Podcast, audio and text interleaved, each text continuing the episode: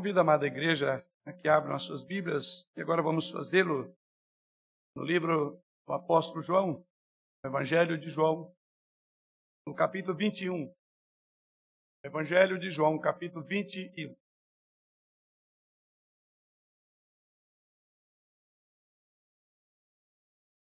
Nós vamos fazer a leitura a partir do versículo 15. Evangelho segundo João, no capítulo 21, a partir do versículo 15.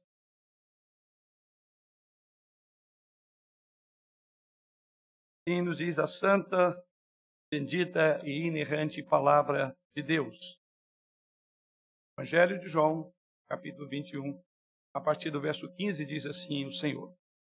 Depois de terem comido, perguntou Jesus a Simão: Simão, filho de João, amas-me mais do que estes outros? Ele respondeu: Sim, Senhor, tu sabes que te amo. Ele lhe disse: Apacenta os meus cordeiros. Tornou a perguntar-lhe pela segunda vez: Simão, filho de João, tu me amas? Ele lhe respondeu: Sim, Senhor, tu sabes que te amo. Disse-lhe Jesus: Pastorei as minhas ovelhas. Pela terceira vez, Jesus lhe perguntou: Simão, filho de João, tu me amas? Pedro entristeceu-se por ele lhe ter dito pela terceira vez: Tu me amas? E respondeu-lhe: Senhor, tu sabes todas as coisas, tu sabes que eu te amo. Jesus lhe disse: Apacenta as minhas ovelhas. Em verdade, em verdade te digo que quando eras mais moço, tu te cingias a ti mesmo e andavas por onde querias. Quando, porém, fores velho, estenderás as mãos e outro te cingirá e te levará para onde não queres. Disse isso para significar com que gênero de morte Pedro havia de glorificar a Deus. Depois de assim falar, acrescentou-lhe: Segue-me. Então Pedro, voltando-se, viu que também o ia seguindo o discípulo a quem Jesus amava, o qual na ceia se reclinara sobre o peito de Jesus e perguntara: Senhor, quem é o traidor? Vendo-o, pois, Pedro perguntou a Jesus: E quanto a este? Respondeu-lhe Jesus: se eu quero que ele permaneça até que eu venha, que te importa? Quanto a ti, segue-me. Então se tornou corrente entre os irmãos o dito de que aquele discípulo não morreria. Ora, Jesus não dissera que tal discípulo não morreria, mas se eu quero que ele permaneça até que eu venha, que te importa? Você já negou a Jesus Cristo em sua vida? Você já se encolheu de medo e deixou de tomar uma posição diante de Jesus Cristo? Você já pecou tão gravemente que trouxe vergonha ao bom nome de Jesus Cristo e prejudicou a reputação do Senhor da Glória em sua vida? Todos nós temos, de uma ou de outra forma, pecado, não é? De uma de outra forma, temos negado Senhor Jesus. Mas pergunto ainda: é possível, portanto, que aqueles que negaram a Cristo, mas são sinceramente penitentes, crentes, sejam restaurados ao serviço útil novamente? É possível? Ou cometer algum tipo de pecado imperdoável? Bem, essas perguntas, o texto que temos diante de nós responde. Eu creio que na própria leitura você viu um pouco disto aqui. Aqui temos, irmãos, uma lição extraordinária, uma lição prática, uma lição maravilhosa sobre perdão, restauração e reintegração. Uma passagem que foi escrita para trazer cura a almas feridas, torturadas e que se arrependem e voltam a Jesus. Ainda agora, tivemos cinco irmãos confessando os seus pecados ao Senhor e confessando que, num dado momento da vida, eles afastaram-se do Senhor e estiveram longe do Senhor. Pedro também fez isso e nós um dia fizemos. Mas a questão é como lidar depois de uma queda e de um fracasso espiritual. Enquanto lemos e meditamos nesta passagem, eu quero que você pense comigo sobre três subtemas. Primeiro, Nos versículos 15 a 17, eu quero que você veja aí um chamado ou um comissionamento que Jesus Cristo faz para obedecer novamente. Um chamado, um comissionamento. Em seguida, eu quero que você olhe comigo nos versículos 18 a 19 e você verá que todo chamado tem, em segundo lugar, um custo a ser pago, um custo a arcar com ele, um custo a suportar. E, finalmente, nos versos 20 a 25, eu quero que você veja um compromisso a abraçar. Sendo assim, há um chamado a obedecer nesse texto, há um custo a pagar por esta obediência e há um compromisso a abraçar quando nós desviamos do Senhor Jesus. O nosso tema desta noite é graça restauradora de Cristo Jesus. Vamos orar. Pai, nesta hora voltamos novamente à tua presença. Agora que tu falarás conosco, Pai, Fala, porque nós, teus servos, ouvimos, queremos ouvir a tua doce, poderosa e majestosa, majestosa voz que se ecoa por meio das santas escrituras. E dá ao Deus de amor que, à medida que assim olhamos para o teu santo livro, o nosso coração se encha de gozo, de paz, de encorajamento.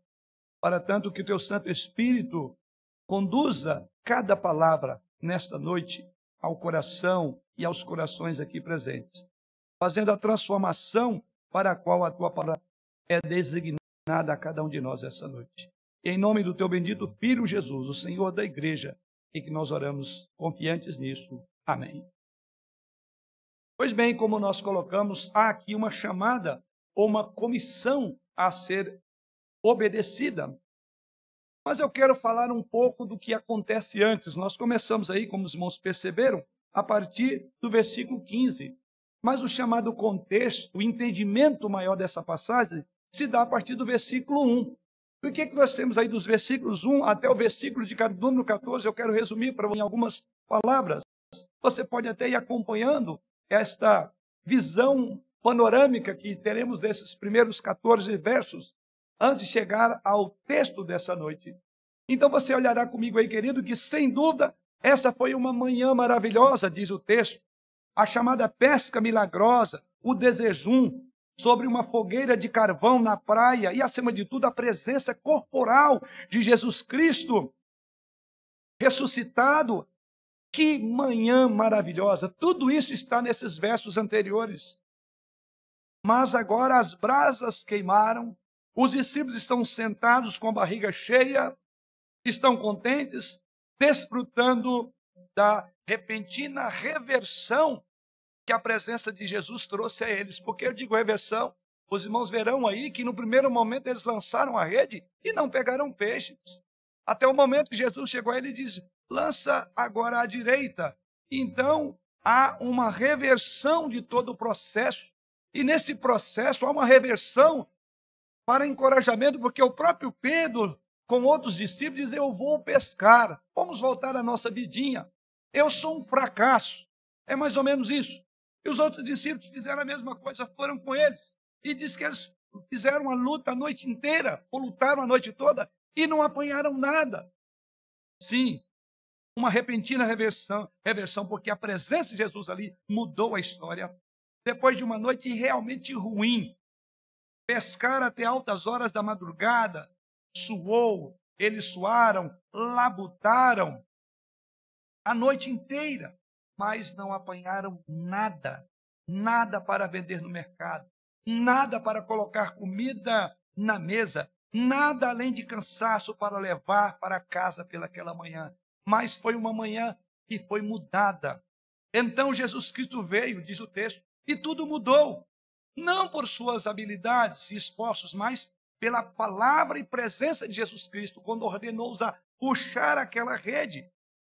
Sim, a ressurreição de Jesus Cristo transforma derrotas em vitórias, transforma redes vazias em pesca abundante, muda o vazio em plenitude, transforma morte em vida. A ressurreição de Jesus Cristo muda tudo e eles estavam começando a perceber isso. É assim que temos o contexto dessa passagem. E aí sim, é então o silêncio. Um silêncio que eu diria fácil após um café da manhã com Jesus ao lado, multiplicando tudo o que eles faziam. E depois de um silêncio daquele café, com o estômago cheio, as redes cheias, Jesus se dirige a Simão Pedro no versículo 15 que nós lemos.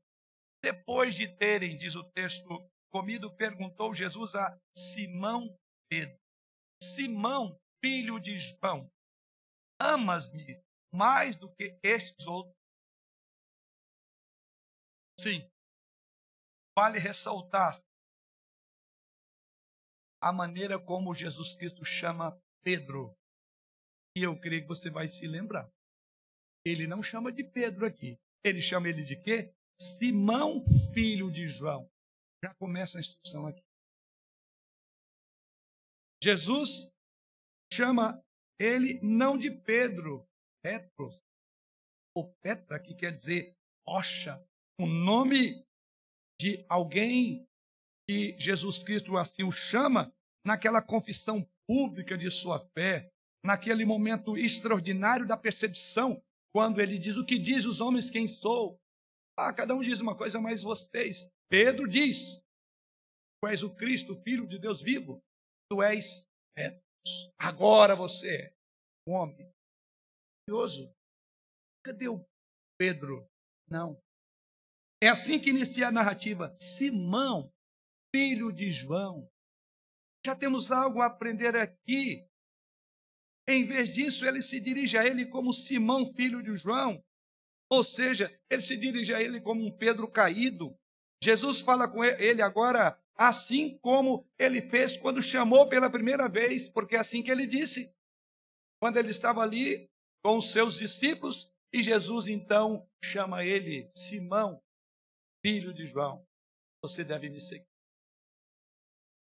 Jesus então pergunta a Simão, filho de João, por três vezes, se ele o amava mesmo.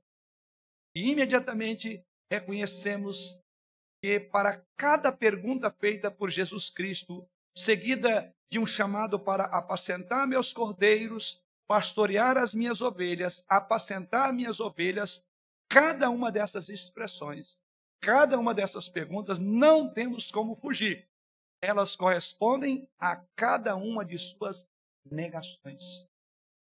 Negações vergonhosas anteriores, aquelas que ele jurou a Jesus que ele não faria, ou seja, de negar. E Jesus que diz: Você me negará três vezes antes que o galo cante. Não há dúvida de que isso estava muito fresco na mente de Pedro. É um Jesus ressurreto, pouco tempo havia se passado. Então fica claro aqui, queridos irmãos, a necessidade de reintegração, a necessidade de recomissionamento de Pedro após a sua queda. Deve ter sido um momento incrível para Pedro, esse momento aqui. É certamente uma das cenas mais lindas da Bíblia. Você não vê isso comigo. Não tem como não percebemos isso. O Senhor Jesus Cristo agora lidando com este homem que tanto o havia ofendido, uma, um incrível, uma incrível bondade, uma maravilhosa graça. Daí porque o nosso tema, graça restauradora de Jesus Cristo. Mas se você e eu, queridos irmãos, queremos entender o nosso chamado como crentes, como esses irmãos fizeram aqui esta noite, confessando a Jesus Cristo, se você quiser entender o seu chamado para ser uma igreja missionária, para alcançar a sua casa, a sua família, a sua cidade, o seu bairro, com o Evangelho de Jesus Cristo, é fundamental que você e eu olhe e nos lembre e nos lembremos também deste ponto. Porque o chamado de Cristo vem para pecadores. Sim, pecadores que o injuriaram terrivelmente, como fizera Pedro.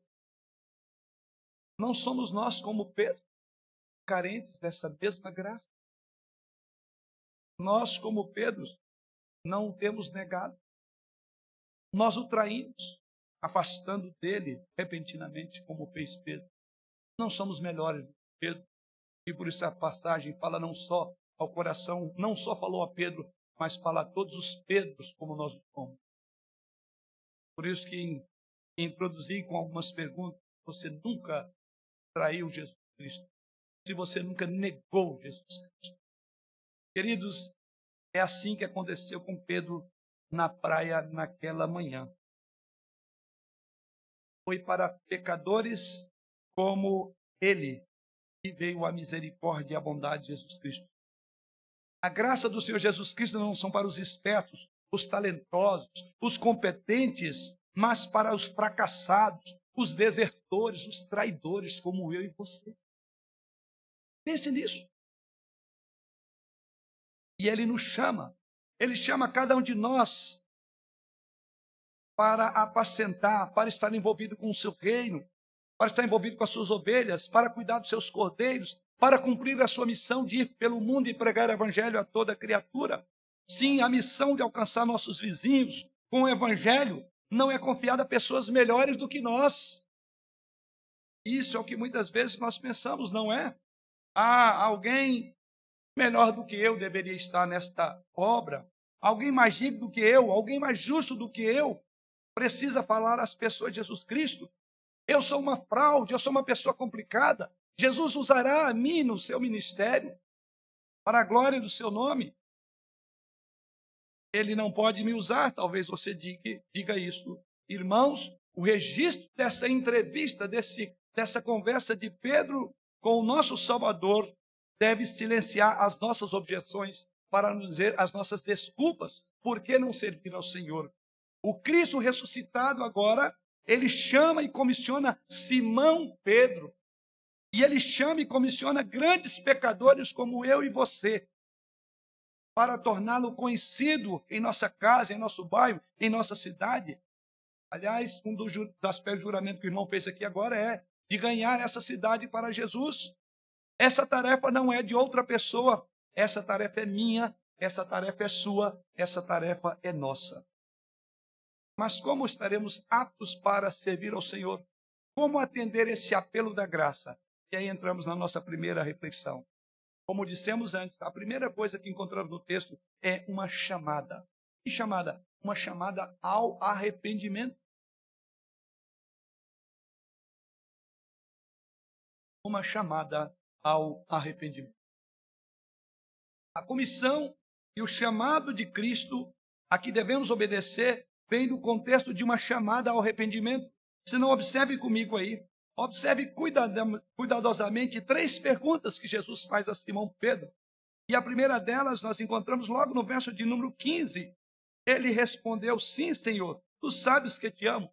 E o que, que ele respondeu? A pergunta feita por Jesus Cristo. Mas agora observe a primeira pergunta: Amas-me mais do que estes outros? Por que intitulamos aqui de uma chamada ao arrependimento? Veja que a primeira pergunta de Jesus Cristo investiga se Simão ainda é dado a comparações orgulhosas. Mais do que estes outros. É a primeira pergunta de Jesus Cristo no versículo 15. E Jesus diz: Simão, filho de João, amas-me mais do que estes outros? É como Jesus Cristo estivesse dizendo: é, Simão Pedro, Simão, o seu amor é realmente quantificativamente maior e melhor, mais forte, mais profundo do que o resto dos discípulos. Simão, é isto mesmo? Você se lembra da última ceia, na noite da traição e prisão de Jesus Cristo, quando ele contou aos discípulos sobre o seu sofrimento ou o sofrimento que eu aguardava? E você se lembra qual foi a reação de Pedro? Veja comigo lá em Mateus capítulo 26, verso 33 e 35. E veja quando Jesus Cristo fala, inclusive, de que todos haveriam de abandoná-lo. E assim Pedro declara com ousadia, verso 33 e 35 de Mateus capítulo 26. Ainda que venhas, verso 33, ainda que venhas a ser um tropeço para todos, nunca o será para mim. Verso 35. Ainda que me seja necessário morrer contigo, de nenhum modo te negarei. E todos os discípulos disseram o mesmo. Mas no final, três vezes, assim como o Senhor havia predito, Simão negou o Senhor Jesus Cristo antes que o galo cantasse. Veja não foi suficiente para Pedro dizer: Eu não vou negar o Senhor.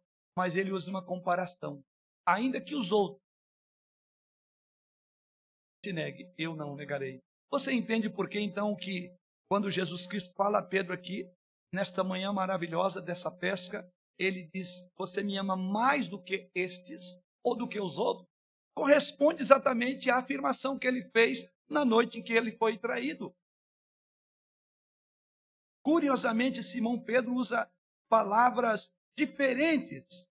É curioso como nós vamos enxergar agora esse processo, esse caminhar do arrependimento de Pedro. E eu quero destacar aqui três coisas nesse arrependimento de Pedro. A primeira delas é que a primeira marca do verdadeiro arrependimento está na humildade. Isso nós encontramos exatamente nesse versículo 15. E então agora o Senhor se volta para ele com esta pergunta: Simão, você ainda se apega ao seu orgulho, à sua ostentação, o seu senso de superioridade, de sua autoconfiança? Você ainda afirma que me ama mais do que os outros? Simão, você precisa de humilhar. Você foi muito orgulhoso.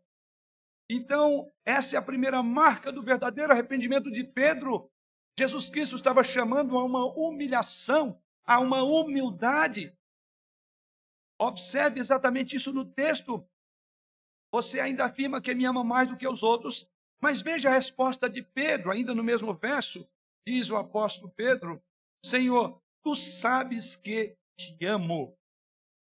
Veja que ele não acrescentou, tu sabes que te amo mais do que os outros. Agora ele tirou os outros. Eu. Porque eu estou sendo confrontado com o meu orgulho. Então eu te amo.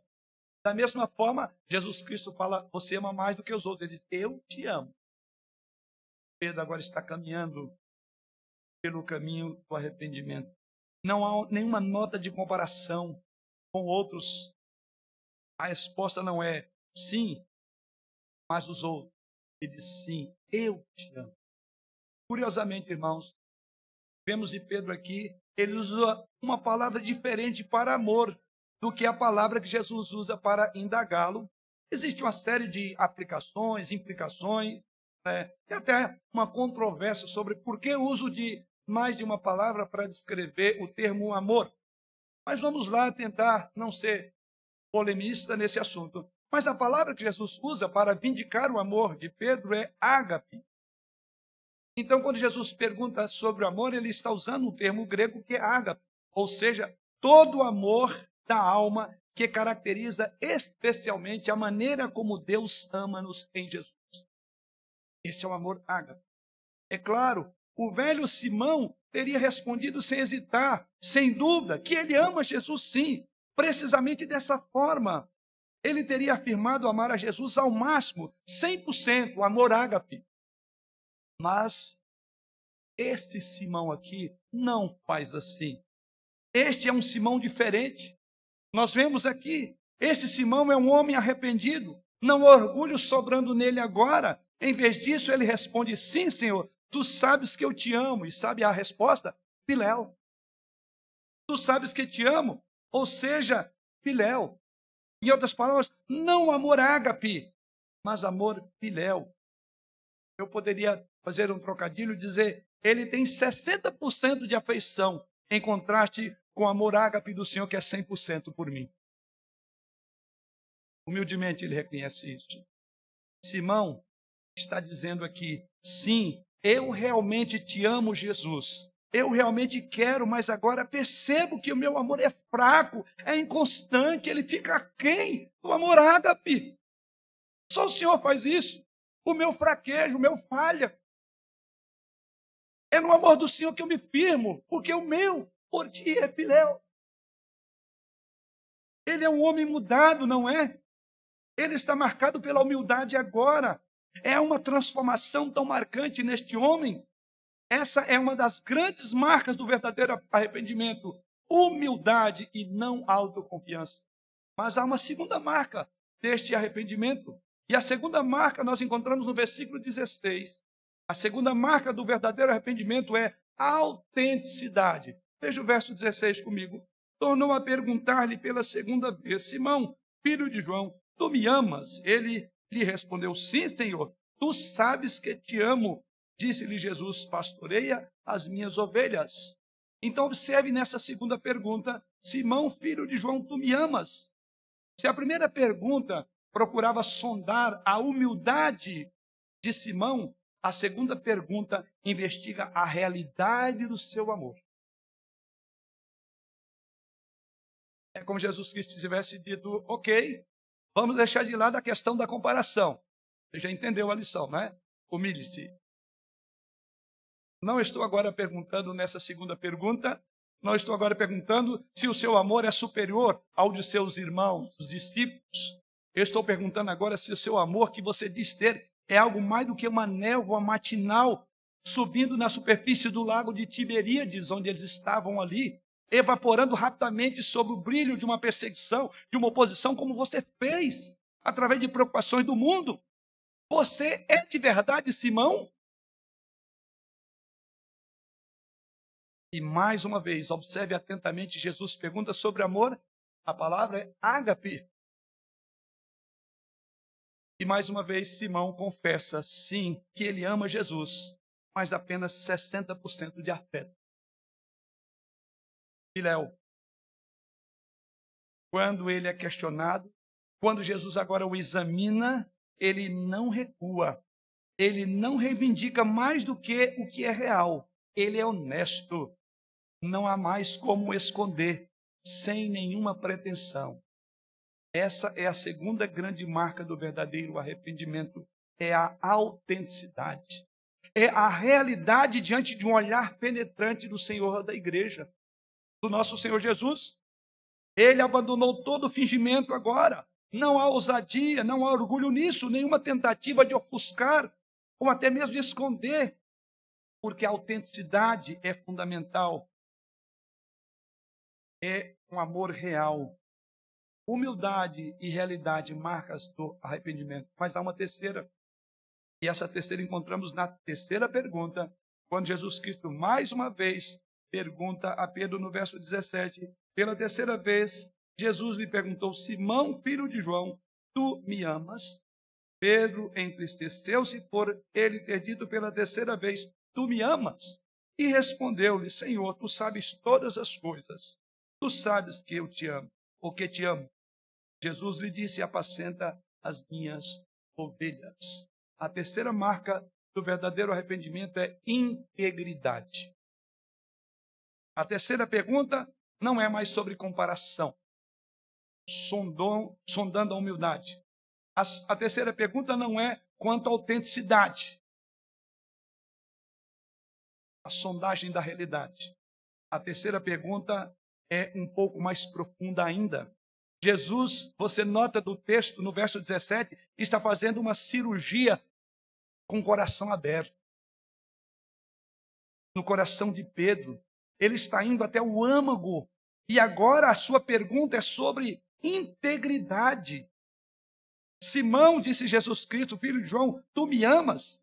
E desta vez é dito que ele realmente abandona a sua palavra de amor e adota a palavra de Simão.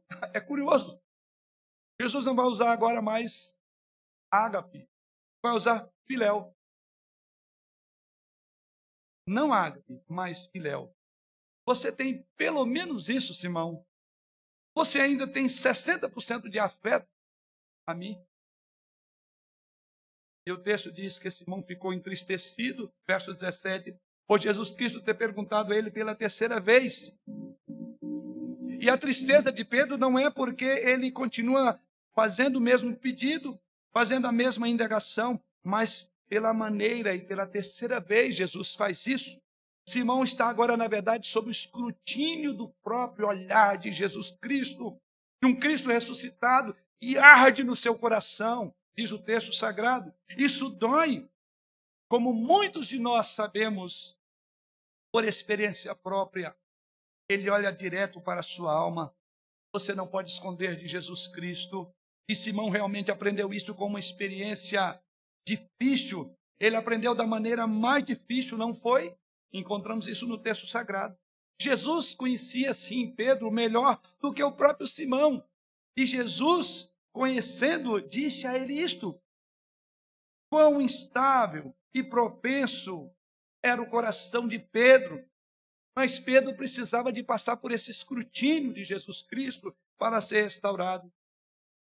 Simão, no primeiro momento, não quis ouvir, mas agora ele cai aos, aos pés de Jesus Cristo, dramaticamente entendendo a mensagem. Então, agora olhe para a resposta de Simão Pedro, quando pela terceira vez Jesus Cristo perguntou a ele, verso 17, ele diz: Senhor, tu sabes todas as coisas, tu sabes que te amo. Veja que em vez de tentar argumentar com Jesus Cristo, ou dar alguma evidência em apoio à sua afirmação, ou afirmar seu amor ousadamente, ou reforçar a sua profissão, seu juramento, ele simplesmente se entrega a Cristo dizendo: Senhor, o Senhor conhece a história toda.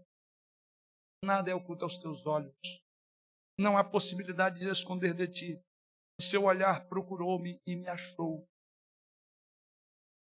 Conheceu a mim. Como vou me esquivar de ti? Como vou fugir de ti? Senhor, eu já conhece a história. Diante daquele com quem temos que tratar, aquele que João mais tarde descreveria no livro de Apocalipse como tendo olhos como de chamas de fogo, diante dele nós estamos expostos como nus, eu e você. Você não pode se esconder dele. E Pedro fez o que nós todos devemos fazer: não fugir do olhar de Jesus. Ele não tenta evitar Jesus Cristo. Ele dá um passo à frente e diz: Tu sabes todas as coisas. O senhor, o senhor conhece toda a minha história. O Senhor me vê o tempo todo. O Senhor sabe que eu te amo, embora o meu amor seja realmente muito fraco e pequeno. Não é como o teu amor por mim, mas esse é quem eu sou, Jesus. É assim que Pedro se coloca. Agora, qual a lição que nós aprendemos aqui? Não é só que Jesus Cristo chama os fracassados para ser usados no seu reino, para alimentar suas ovelhas, não é apenas que Jesus Cristo deseja colocar pecadores em seu serviço, é que ele nos quer quebrantar, contritos diante dele. E é por isso que somos comissionados para que em contrição, em arrependimento, compareçamos diante do Senhor. Você enxerga isso no texto. Cada ordem para apacentar os cordeiros, diz aí, pastorear as ovelhas, apacentar as ovelhas, ela é seguida da demonstração do verdadeiro arrependimento de Simão. Ou seja, humildade sem ostentação, sem comparações, realidade sem fingimento, integridade sem exagero, sem autodefesa, sem contra-reivindicações. O que Deus quer de nós é um coração quebrantado, porque no dizer do salmista, um coração contrito e abatido, Deus não despreza. Quem é o Cristo ressuscitado? Quem é aquele a quem ele chama, a quem ele usa? Que tipo de igreja o Senhor usará para alcançar a nossa comunidade? Não das pessoas mais inteligentes e fortes, não das grandes, não das boas. Não. Sacrifício de Deus, diz as Escrituras, é um coração contrito, e um coração contrito e quebrantado Deus não desprezará. Então, queridos, aprendemos nesse primeiro momento que há um chamado que nós devemos obedecer. E você vê isso no texto. E o primeiro chamado não é apenas para seguir o evangelho, é uma chamada ao arrependimento que tem as mesmas, deve ter as mesmas características do arrependimento de Pedro para sermos utilizáveis na obra do Senhor. Mas passamos à segunda consideração, versos 18 e 19. Por outro lado, há um custo a ser assumido. Em segundo lugar, em segundo lugar, encontramos um custo a ser assumido. Observe na mesma passagem o versículo de número 18. Em, ver... em verdade, em verdade te digo que quando eras mais moço, tu te cingias a ti mesmo e andavas por onde querias. Quando, porém, fores velho, estenderás as mãos e outro te cingirá e te levará para onde não queres. Disse isto para significar com que gênero de morte Pedro havia de glorificar a Deus. Depois de assim falar, acrescentou-lhe: segue. É o verso de número 19. Sim, há uma chamada ao arrependimento, mas também há um custo a ser assumido. E é exatamente isso que encontramos nesses dois versículos. O pequeno comentário de João é importante, porque quando João vai falar sobre esta, esta frase enigmática, o próprio João diz aí no versículo, disse isso para significar com que gênero de morte Pedro havia de glorificar a Deus. Isso é um comentário colocado por João, o que escreve esse texto. E João disse, sabe o que ele estava dizendo? Era com relação ao modo como Pedro haveria de ir ao sacrifício por este amor a Jesus Cristo. E depois de dizer isso, ele acrescentou no verso: segue-me. Há um grande perigo quando abraçamos os elevados privilégios do chamado Jesus Cristo em nossa vida para servi-lo. Um perigo que ronda todos os servidores de Jesus Cristo. O custo que sempre vem junto com isto é: alimente os meus cordeiros, disse Jesus a Pedro, a Simão, Pastorei a minha ovelha, apacenta as minhas ovelhas, mas ele diz: sabe, tem um preço. Não será fácil. Tenho certeza de que cada palavra que comissiona Pedro renova, por assim dizer, as nuvens de vergonha e autocensura que começaram a brotar no coração de Pedro depois que ele negou a Jesus Cristo. Mas a maravilha disso, irmãos, o alívio disso é que Jesus estava falando com ele agora, não para dispensá-lo. Talvez Pedro pudesse, pudesse imaginar, quer dizer que o Senhor ainda conta comigo? Eu tenho algum valor depois disso? Sim, Pedro, seu valor é muito importante. Não por quem você é, mas pelo que eu farei em você. Isso faz lembrar as palavras de Jesus a Pedro, quando ele diz, Pedro, quando tu te converteres, você falará disso aos seus irmãos. Está um momento Talvez seja isso que Simão temeu quando Jesus Cristo chamou de lado, naquele café da manhã, naquela praia. Ele estava agora restaurando, enviando. Isso foi glorioso. Ainda que para Pedro ele, quem sabe, dissesse: Olha, eu sou uma carta fora do baralho. Jesus diz: Não. Há então uma emoção que poucas coisas podem igualar. Saber que Jesus quer usar até eu, até você, fracassados. Mas não devemos sonhar que o nosso chamado, que um apelo emocionante de Cristo para alcançar o mundo seja algo glamouroso e espetacular, porque esta passagem nos remete a essa segunda reflexão.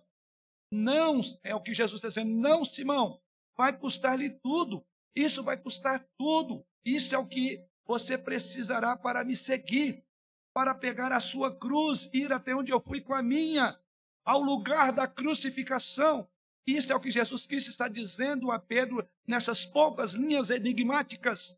Ele estava indicando como João nos diz, como Pedro morreria. João diz isso. Então há um preço a ser pago, há um custo a ser assumido nesse processo de restauração. Você já pensou nisso?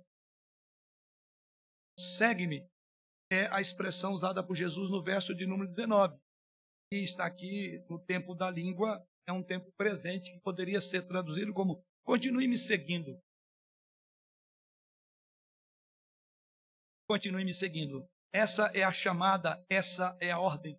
Significa que temos que negar a nós mesmos. Segue-me na missão de alcançar o mundo. Segue-me em arrependimento e humildade. Segue-me agarrando-se a mim todos os dias. Segue-me sem reservas, sem recuo, largue tudo. Sua vida inteira, pode, nada pode ser contida totalmente. Isto é o que vai custar a você. Vamos ser mais claros. Jesus Cristo diz: olha, vai custar a sua vida. Porque o apóstolo João disse isso, ele disse com relação ao modo como Pedro haveria de glorificar a Cristo através da sua morte. Sim, irmãos, aqui então há uma implicação clara da mensagem de seguir Jesus. É que não há um custo que eu não possa pagar, nem um custo que você possa pagar, que possa se comparar ao valor infinito de Jesus Cristo, que é descrito nas Escrituras com a pérola de grande valor. Jesus está dizendo a Pedro: Olha, Pedro, eles vão matar você por minha causa, Simão. Isso é um lado da história. Mas, por outro lado, essas duas palavras que Jesus usa no verso 19, segue-me, superam todas as outras considerações. Tem algo melhor do que seguir Jesus? Participar do seu sofrimento, mas também do seu triunfo, contribuir para a extensão do seu reino, de pregar, tem algo mais glorioso do que isso? Tem uma tarefa mais nobre para nós executarmos nessa terra? Vejo que as pessoas aí nas redes sociais têm os seus chamados seguidores. Ia ter uma grande rede social para os crentes, seguidores de Jesus. Mas esse é o preço. Não é de fama, não é de contar o número de gente que está aumentando lá o seu Instagram ou coisa desse gênero, seu Face. Seguidores de Jesus. Significa renúncia. O amor divino é um chamado também para um custo a ser assumido. Obedecer é o custo da nossa, da nossa, e o custo da nossa obediência não será outro, senão aquilo que o próprio Jesus Cristo diz: ser injuriado e por causa dele perseguirem-nos e disserem todo mal contra nós, contra nós. Jesus que diz: regozijai e exultai, porque grande é o vosso galardão no céu. Você está pronto para seguir Jesus Cristo? Pois bem, este é um preço. Mas em terceiro e último lugar, há aqui também um compromisso a ser abraçado. Isso está no verso de número 21. Volto ao texto novamente. Veja, João coloca dentro dessa narrativa, verso 21. Vendo, pois, Pedro perguntou a Jesus: E quanto a este? Finalmente há um compromisso que devemos assumir, um custo a suportar um chamado a obedecer e um compromisso a assumir. Eis a nossa última reflexão. E olha que Simão pergunta a Jesus Cristo no verso 21, e quanto a este? Se os irmãos olharem bem, perceberão que eles estão andando, a impressão que dá é que João vinha um pouco atrás e Jesus vem conversando com Pedro, e é como se ele dissesse: Ok, eu vou seguir, mas João, e quanto a ele. Olha que coisa importante. Olha como Jesus Cristo responde. Simão então pergunta a Jesus Cristo sobre João. E quanto a ele, ou e quanto a este? Eles já passaram por muitas coisas juntas, Pedro e João. E talvez muito naturalmente, quando Jesus disse a Simão sobre o custo que ele deveria arcar, que ele deveria pagar, talvez ele tenha dito: olha, talvez se João ficar comigo, nós passaremos por isso juntos. E talvez a carga seja até um pouco mais suportável. Não sabemos o que estava na mente de Pedro. Então ele pergunta: e quanto é este homem aí? Mas veja a resposta de Jesus Cristo. A resposta de Jesus Cristo tem aqui uma lição vital. Veja o que Jesus Cristo responde no verso de número 22. Respondeu-lhe Jesus: se eu quero que ele permaneça até que eu venha, que te importas? Quanto a ti, segue-me. Ponto final. Jesus Cristo está dizendo, vou parafrasear, ele está dizendo: olha, eles vão martirizar vocês, é, Simão, mas suponha que eu proponha um destino totalmente diferente para o seu querido amigo João, de quem você está falando agora. Suponha, Simão, que eu preserve de uma forma sobrenatural até mesmo o meu retorno, este que você está falando. Isso mudará alguma coisa para você, Simão? Suponha que eu faça isso. Vai mudar alguma coisa? Não, Simão. Não importa o que aconteça com qualquer pessoa ao seu redor. Você mesmo, só você pode responder o meu chamado. A única pessoa em quem você deve concentrar aqui é em você mesmo, que é para você esse chamado. Você deve lidar com você mesmo, Simão. Como você responderá? Esqueça João por um minuto. Seu futuro não tem relação com o assunto em discussão agora entre eu e você. Quero você, sem reserva, sem recuo, compromisso. Você precisa me abraçar. João não fará isso por você. O que te importa o que eu vou fazer com João?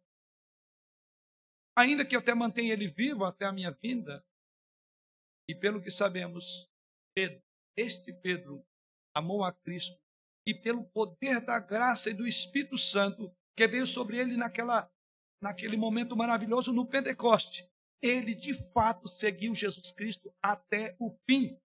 De acordo com documentos antigos e traduções, tradições, sabemos que Pedro foi forçado a assistir a sua esposa ser crucificada. E dizem que ele a chamava pelo nome e repetia assim: Lembre-se do Senhor Jesus. Lembre-se do Senhor Jesus. Lembre-se do Senhor Jesus. Até que o Senhor a levou para a glória. E então ele viu para ser crucificado de cabeça para baixo, porque ele não sentia digno de ser crucificado da mesma maneira que o seu Senhor. Amor. Os desafios, irmãos, que enfrentamos ao buscar tornar Jesus conhecido são muitos, reais, muitos e são reais. Pode muito bem haver um custo social para nós. Pode haver um custo econômico e financeiro para você. Até mesmo um custo legal nos dias que estamos vivendo. Há um estigma crescente, certamente, em nossa cultura, para aqueles que seguem fielmente a Jesus em nossos dias. As pessoas não gostam muito da mensagem de um Cristo crucificado. As pessoas não gostam dos absolutos de Deus. Há um custo para cá. Que te importa que vai acontecer com você se você for fiel a Jesus Cristo? Pode ir para as barras do tribunal, você pode ser julgado e condenado injustamente, você está pronto para isso. Importa o que vai acontecer com outro, ah, mas o outro está negando a Jesus, mas aquela igreja não prega fiel. É você importa com os vãos que estão ao seu lado, se tem negado, se vão sobreviver ao momento, não nos importa. Segue tu, segue. Quando se trata de alcançar a nossa comunidade, nossos vizinhos, o chamado de Jesus chega a cada um de nós, particular e individualmente. É para cada um de nós, para você, para mim. Não há como passar a bola por assim dizer. Não há como evitar isso. Eu quero você, diz o Senhor Jesus Cristo. Você deve responder a mim. Você deve se arrepender diante de mim. Você deve me amar. Você deve me seguir. Você deve dar e ir por mim. Você mesmo e não outro que está do seu lado. Não seus pais. É você. Deus está chamando você para servi-lo não o seu grupo de colegas ou a sua base de amigos que lhe dão ou poderão dar cobertura em momentos difíceis, você não vai ser o único da turma. Você deve seguir sem constrangimento, Senhor. Só você. Quero então, querido, que você ouça o chamado de Jesus Cristo ressuscitado, a sua comissão renovada a nós, grandes pecadores, para dar e ir arcando com custo, sabendo que vale a pena, porque Ele é o nosso bem supremo, a nossa glória, o nosso deleite, o nosso prazer. Vale a pena. Vale a pena. Somente alguém que passa pela experiência de Pedro capaz de estar pronto a seguir a Jesus. Pena. Portanto, há um chamado a obedecer para o arrependimento. Há um custo a ser pago e há um compromisso a ser abraçado. Para concluir.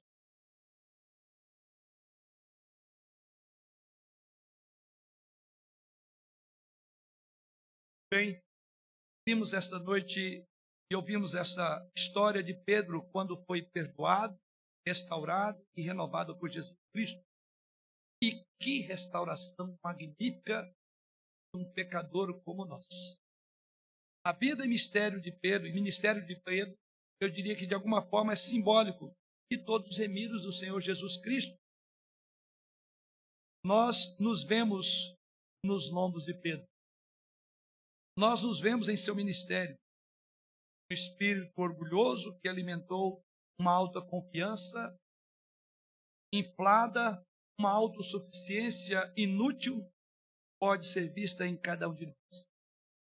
Se achamos que podemos seguir Jesus de longe, sem a sua graça, sem a graça da restauração. Sua negação automática de Jesus Cristo realmente retrata a reação de cada um de nós. Mas a provisão da graça divina que Simão Pedro recebeu é uma bênção disponível para todo crente quebrantado, para todo aquele que desviou do caminho, para todos que, como Pedro, já fracassou, já falhou no testemunho e negou Jesus Cristo. Jamais devemos esquecer que Cristo nos ama com amor eterno e a sua grande alegria é restaurar-nos, perdoar-nos e usar para a sua glória. Queridos, a igreja de Jesus Cristo é uma comunhão de fracassados arrependidos e perdoados. E em Pedro, Jesus nos mostra como ele pode transformar um fracassado em uma rocha forte para a sua igreja, capacitando-nos, como a Pedro, pelo próprio Espírito Santo, Espírito do amado Senhor Jesus. Pedro tornou-se um discípulo de Jesus, um discípulo humilde, encorajador, sofredor e perseverante. Ele se tornou ousado, o grande e ousado embaixador do Evangelho, o embaixador da boa mensagem de que Deus pode ressuscitar e levantar miseráveis fracassados como ele. E assim, esse mesmo Espírito nos levante das nossas quedas. E abençoe os irmãos que essa noite professaram. Na sua trajetória, queridos irmãos, passarão por todas essas coisas.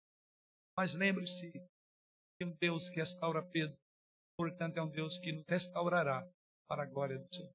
Amém.